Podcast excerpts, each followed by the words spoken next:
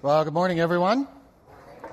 I'm going to ask you straight away, first thing this morning, to do something. I want you to dig into your memories and see if you can, if you can recall the very first time you were seriously worried about something. I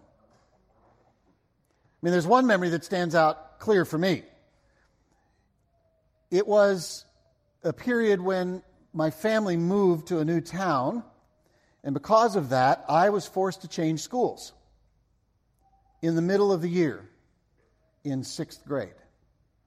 And I moved from one of the most loving, nurturing environments you could ever find in a school system to a school that was the worst. At least that was my perception as an emotionally in touch and extremely intelligent 12 year old. Upon arriving at the school, one of the first things that happened to me is I got introduced to the school bully. His name was Frank Bishop. And Frank was one of those incredible specimens. At 12 years old, he stood a foot and a half taller than every other boy in the school. He had the body mass of a 25 year old weightlifter. And at 12, he was already shaving, which terrified us more than anything else. And Frank let me know on a regular basis, almost daily, that he intended at some point to do me physical harm. He was going to beat me up when nobody could see it, and I should just be waiting for it. I was terrified. I worried every day that this was going to happen. I'm still worried about Frank Bishop. So much so that I'm not even using his real name in this story. Because I'm afraid somehow he'll get connected to our podcast. He'll hear this message. He'll know where I live and he'll fulfill the promises he made to me in 1972. Got any worries? Unfortunately, most of our worries are not confined to middle school, though that may be the point where we first perfect them. Some of us worry more than others, even though we all worry. The Human Genome Project has actually seen worry as enough of a problem in our lives that they have done research and they have pinned down the fact that there is one chromosome in our body that is linked to worry. One chromosome. And if you have the longer version of that chromosome, then you are genetically predisposed to worry more than anyone else. Now, if this morning with that news, you've already begun to wonder do I have that chromosome? And it's starting to worry you. Odds are pretty good. You've got it. We all worry, every one of us. Even people who responded to my question on Facebook this week initially by saying, I don't worry, went on to say, except for these one or two things, except in these areas of my life. Young and old, we all worry. We worry about our future. We worry about our finances. We worry about our health and the health of people we love. We worry about the decisions that we make as parents, whether our kids are two or 32. We worry about our jobs. We worry about our country. We worry about the violence that seems to be growing in this world. And here's the problem with worry it's destructive. Worry is a stream that trickles through our mind. And if it's encouraged, it will carve a channel into which all our thoughts flow. So I'm convinced that the life that Jesus invites us into is vastly different than our life would be if he were not a part of it. And that includes this whole idea of worry. Paul writes in Philippians 4, and he says, Don't worry about anything. But simply saying that doesn't solve the problem of worry for us, does it? In fact, you know, if you say that to somebody who worries, all it's going to do is heap shame and guilt on them. It's not going to solve the problem. It's like telling an insomniac, all you need to do is go to sleep. It's just not helpful. And I'm so grateful that Paul doesn't stop with those four words. He gives us a roadmap for eliminating worry from our lives. And if you understand Paul's life journey, then you know that he's speaking from personal experience. There was a lot of stuff that went on in Paul's life that he could have worried about. He abandoned a life of wealth and power and prestige to follow God's leading in his life. Highly educated, trained to be a part of the religious aristocracy, Paul adopted the life of a traveling teacher. In order to support himself, he did common labor. He made tents and sold them to support himself in ministry. He sold them down by the river where people gathered just to wash their clothes.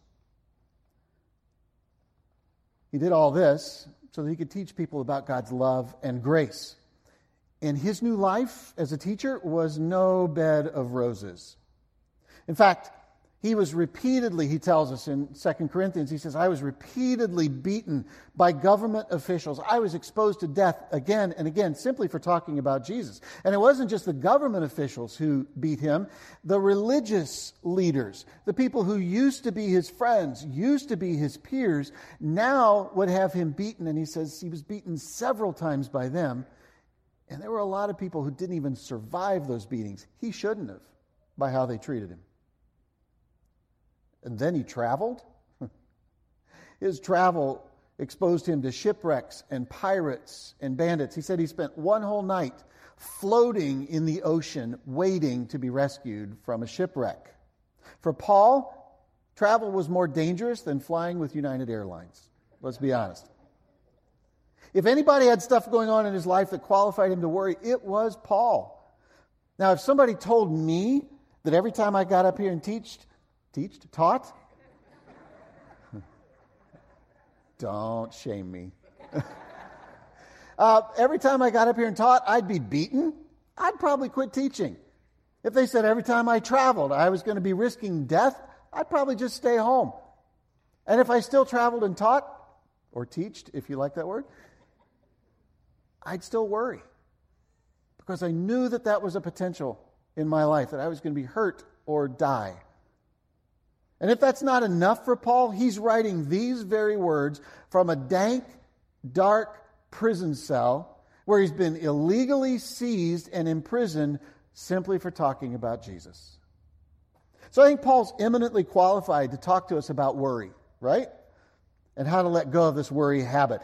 He is worth listening to when he says, Don't worry about anything. Instead, just pray about everything. Tell God what you need and thank Him for what He's done. Paul doesn't mess around. He gets right into the heart of what causes our worry.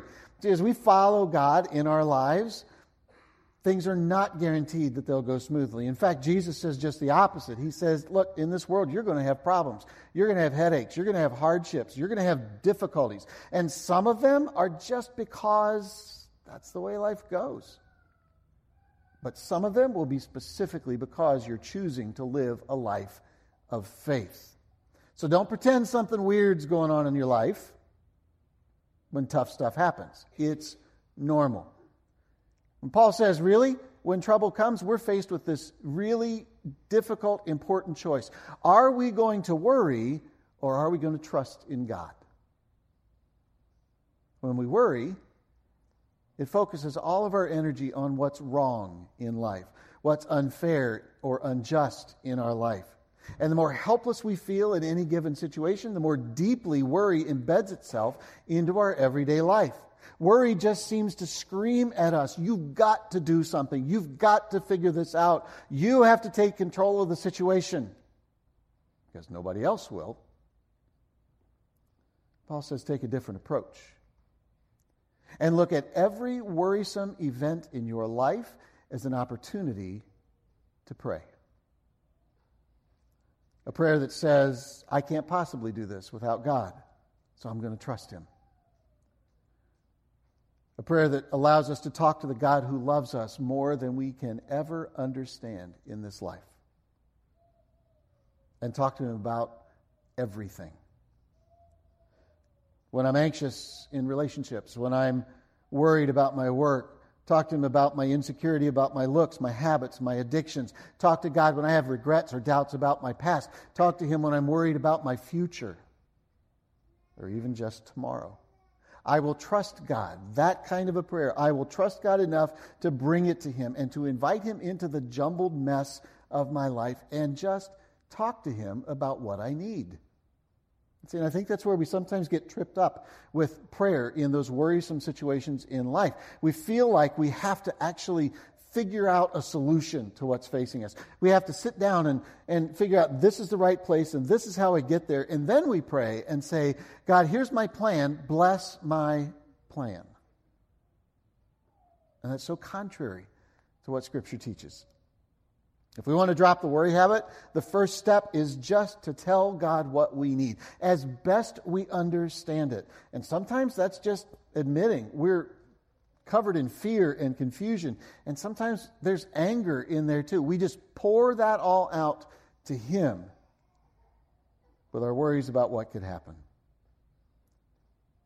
We pray and we get really honest with God about the fears behind our worry and surrender it all. Now, that what I'm about to say may sound a little odd to you, but there are days that I really am not fond of my role teaching here at Westridge.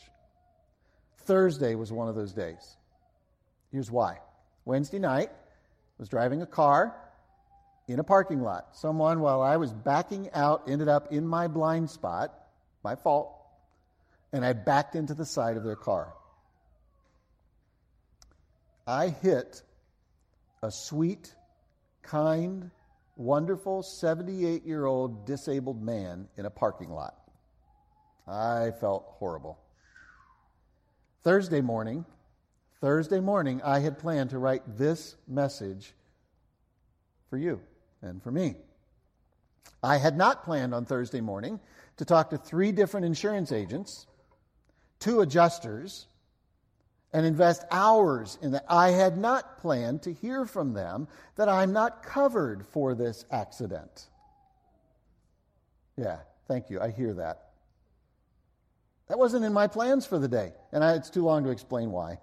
Uh, I won't bore you with it. But the longer the morning went, the more my worries piled up. God, I got to finish this message. I have to do this on Sunday morning. I can't just stand up and say, hey, I had an accident and have a good day, go home right? I got to do this. But what happens if I end up owing four or five thousand dollars out of pocket to fix this dude's car? Uh, should I call my agent again? Should I try to work out an action plan? Should I call Connie and let her know? That may have been the biggest worry in that. Or should I just try to forget it all and write my talk? I was worried sick. And at some point, late morning, early afternoon, the irony of that all started to settle in. And so I stopped and prayed. Well, all right. I stopped, I felt foolish, and then I prayed. I didn't have all the answers at that point. I don't have the answers right now as to what's going to happen.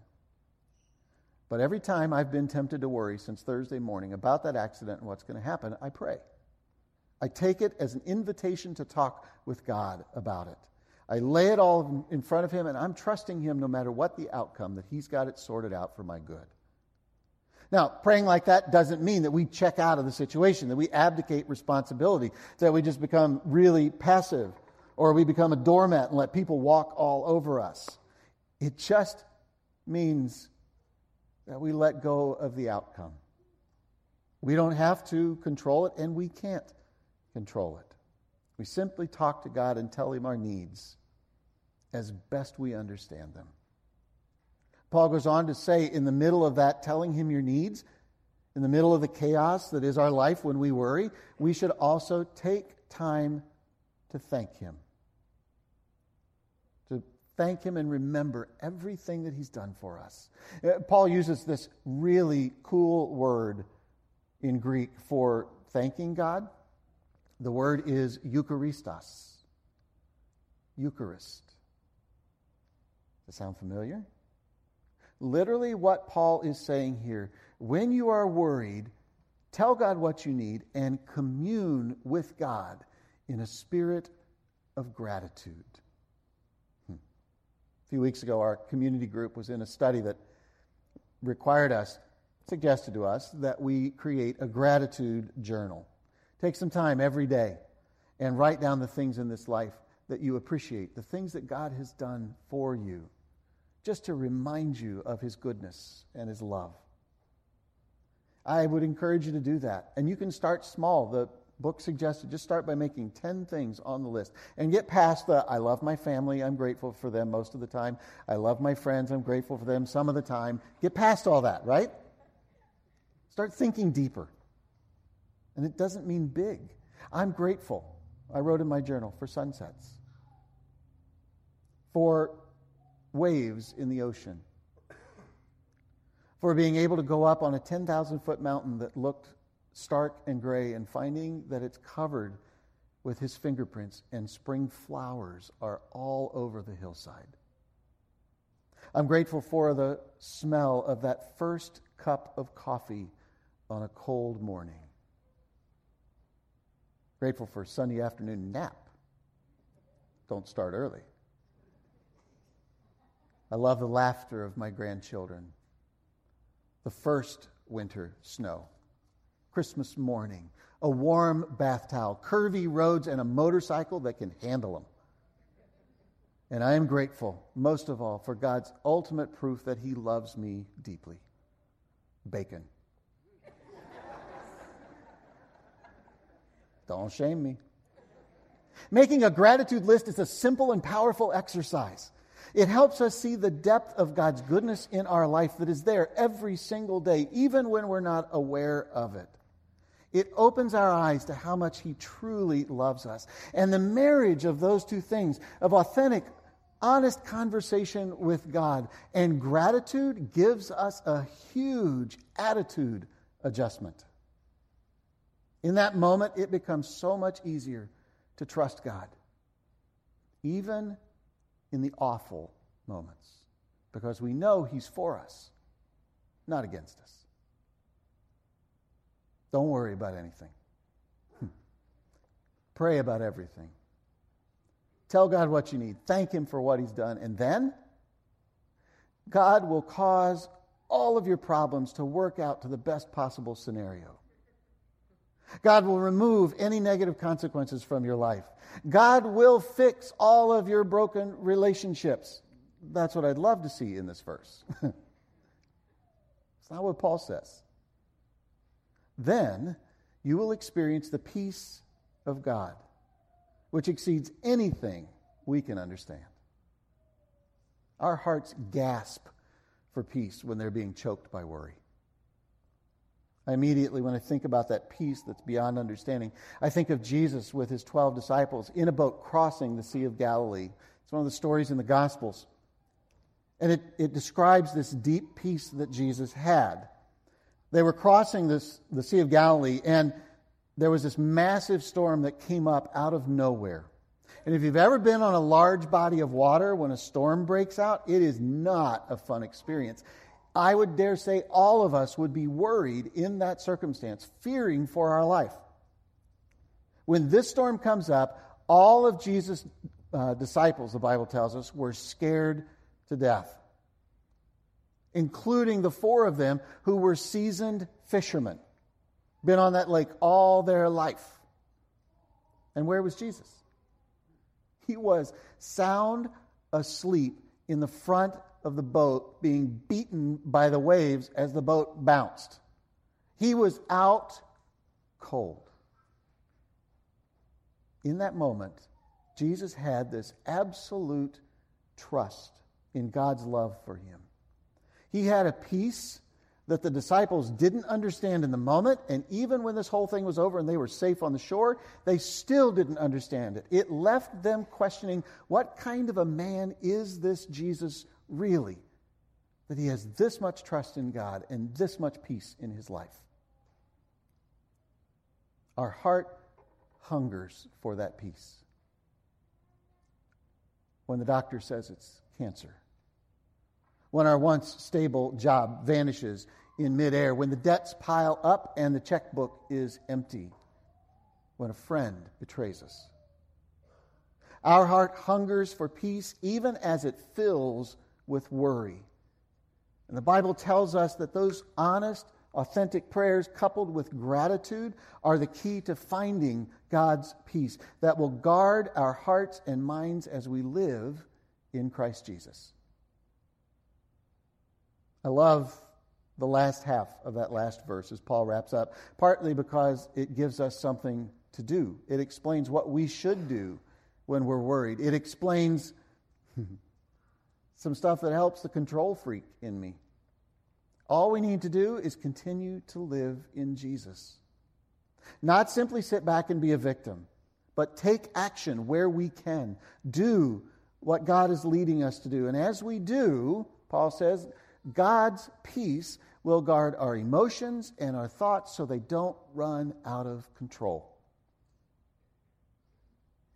My son, Chris, uh, struggled with math when he was in middle school. Pretty good struggle there, too. And that made homework really challenging every night. We would experience some long evenings, some difficult, frustrating conversations as he was trying to do his homework.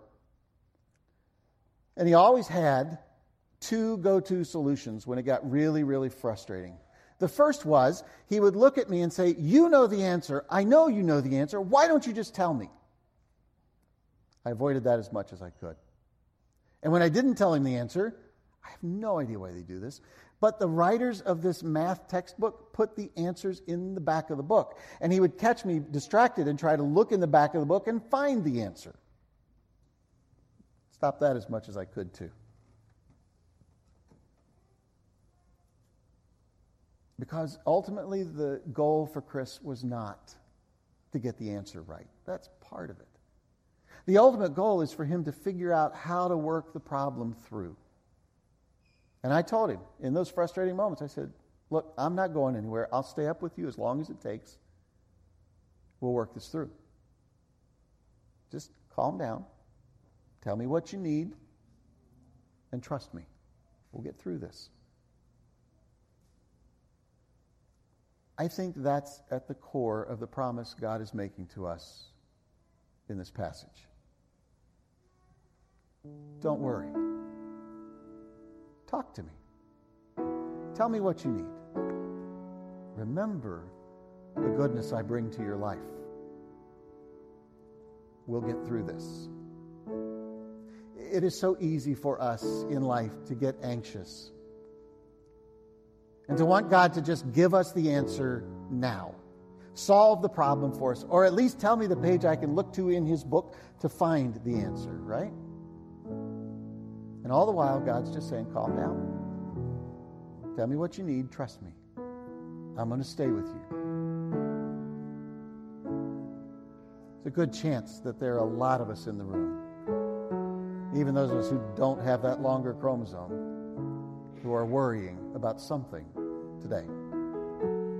We need to trust God. We need to pray those really honest prayers, simple prayers, and we need to see God's goodness at work in our life to help us trust. So I want to pray for us as we close this morning.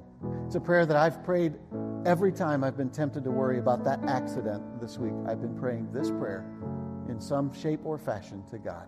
And I want to pray it for you and for me this morning. So would you pray with me?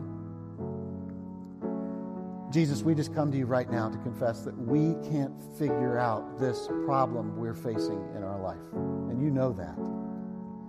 And it seems like we're facing something that makes us feel small and incapable.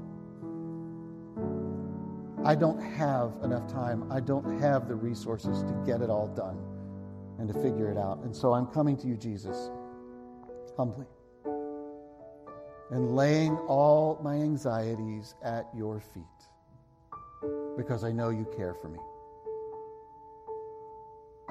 I can't control the situation. I can't determine how it's all going to work out, but this one thing I know I'm tired of worrying about it. So please, show me your goodness and grace in my life so that my trust grows stronger and my worries fade. Bring your peace into my heart and my mind. Help me to trust you, God even if it's just for today. Help me to trust you and follow you wherever you lead.